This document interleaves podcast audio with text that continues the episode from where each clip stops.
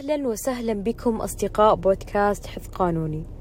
عدنا لكم بحلقة جديدة ممتعة ومفيدة مثل كل مرة، وهذه المرة نفس ما تشوفون عنوان حلقتنا المخالفات الإعلامية.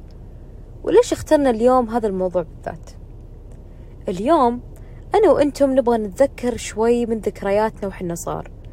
يوم كنا نبغى نغيب عن المدرسة بس عشان نقعد ونتفرج بمسلسل الكرتون المفضل عندنا على التلفزيون، وأهلنا مرات يعرفون سبب الإلحاح القوي اللي كان عندنا وحنا صغار على الغياب، ومع ذلك يخلونا يتركوننا على التلفزيون مطمئنين إن ما في شيء غير مناسب يمكن يطلع لنا. وحتى لما كبرنا وإحنا ما شفنا وسمعنا إلا الطيب. كانت مسلسلاتنا الكرتونية مناسبة لعمرنا، وكنا نرفه عن أنفسنا فيها ونتعلم منها أشياء كثير، حتى أن القنوات كانت تتقفل بالليل عشان تعلمنا أن ترى الحين صار وقت النوم. لكن مو بس حنا الأطفال وقتها كانت سبل الترفيه كلها لنا، كانوا حتى اللي أكبر مننا يرفهون عن أنفسهم من خلال مواقع التواصل الاجتماعي.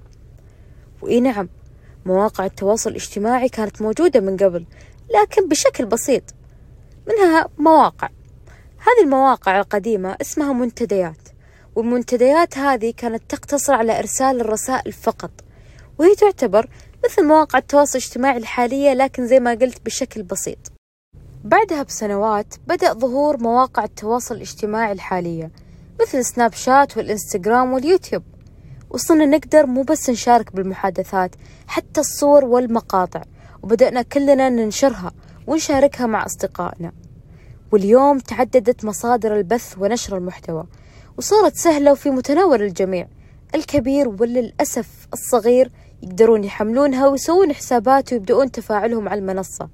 واليوم منصة اليوتيوب كمثال صارت هي التلفاز اللي الأطفال يبغون يغيبون عشانه، وصار منصة أساسية، وتواجد القنوات الفضائية منعدم. منصات التواصل الاجتماعي والقنوات الفضائية هذه كلها تندرج تحت مصطلح الإعلام.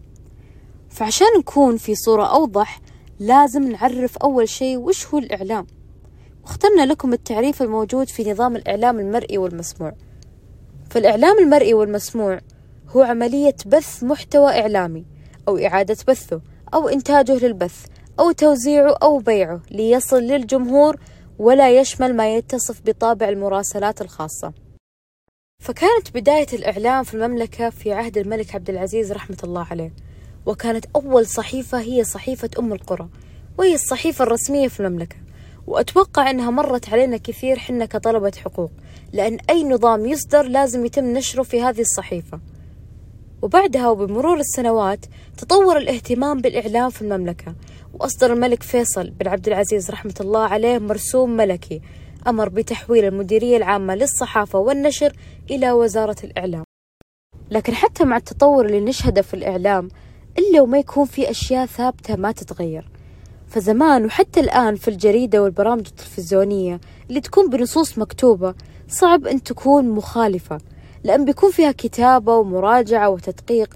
زي الآن في بودكاست حفظ قانوني، ترى ما ننشر الحلقة إلا وحنا متأكدين منها ومراجعينها أكثر من مرة عشان تنزل لكم بالمعلومات الصحيحة والمفيدة والممتعة. وأما الآن مع التطور وسائل الإعلام المختلفة صار بكل سهولة أن الشخص العادي وممكن ما يكون مرخص ينشر أي صورة أو تعليق سواء كان جيد أو سيء متأكد منه أو لا، ممكن ما يقصد فيه إساءة لكن مع الأسف يقع في الخطأ ويظهر أنه مخالف للنظام اللي هو نظام الإعلام المرئي والمسموع، اللي له سياسة ثابتة وواضحة للإعلام بنوعيه. والنظام الإعلام المرئي والمسموع أصدر سنة 1439 هجري، ونصت فيه كل الأنظمة والعقوبات اللي بتقع لو الشخص خالفها. وللأسف مع تطور التقنيات ووسائل التواصل والإعلام اختلفت الجرائم وتنوعت أمثلة المخالفات اللي ترصدها هيئة الإعلام المرئي والمسموع، منها إثارة التعصب الرياضي ونشر محتوى غير لائق والإعلانات اللي تخدع المتابع وانتهاك الحقوق الفكرية. فمثلا الحين ممكن يجي إعلامي على أحد مواقع التواصل الاجتماعي ويبدأ يتطرق لمواضيع ممكن تثير الفتن، أو يبدأ ينتقد في إعلامي آخر أو يسبب كراهية أو يحرض على العنف. فورا بيتم تطبيق العقوبات الموجودة عليه في النظام مثل الغرامة أو الإيقاف عن مزاولة المهنة، طبعا تكون مدة محددة، أو إلغاء الترخيص حسب المخالفة. وفي أمثلة أخرى على بعض المخالفات اللي تم القبض على مرتكبيها والعمل بالإجراءات القانونية معهم، مثل قضية لمجموعة من 4 مشاهير أثاروا التعصب الرياضي ضد مذيع، وتم استدعائهم وتغريمهم 50,000 ريال. وفي بعد إعلاميين اللي مارسون الإعلانات دون ترخيص موثوق، ترى هذا يعتبر مخالفة. يعني حتى أن الإعلامي لا جاي يسوي إعلان، لازم يبين في إعلانه أن ترى هذا إعلان، وبين الأسعار والمواصفات. وتم رصد 22 مخالف على أحد الإعلاميين بسبب أنه كرر نفس المخالفة، فوصلت الغرامة إلى 660,000 ريال.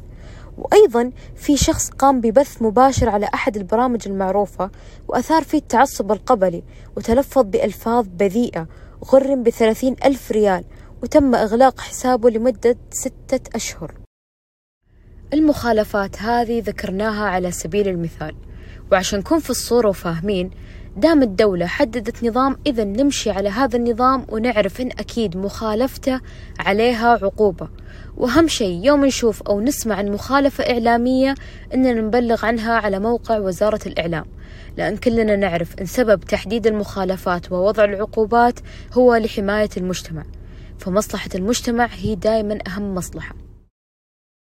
أصدقائنا، أرجو من الله أن نكون قدمنا ما يمتع ويفيد، والشكر لكاتباتنا وأعضاء البودكاست، والشكر لكم مستمعين الرائعين. كانت معكم شهد تركي الغامدي، نلقاكم في حلقة أخرى على خير بإذن الله.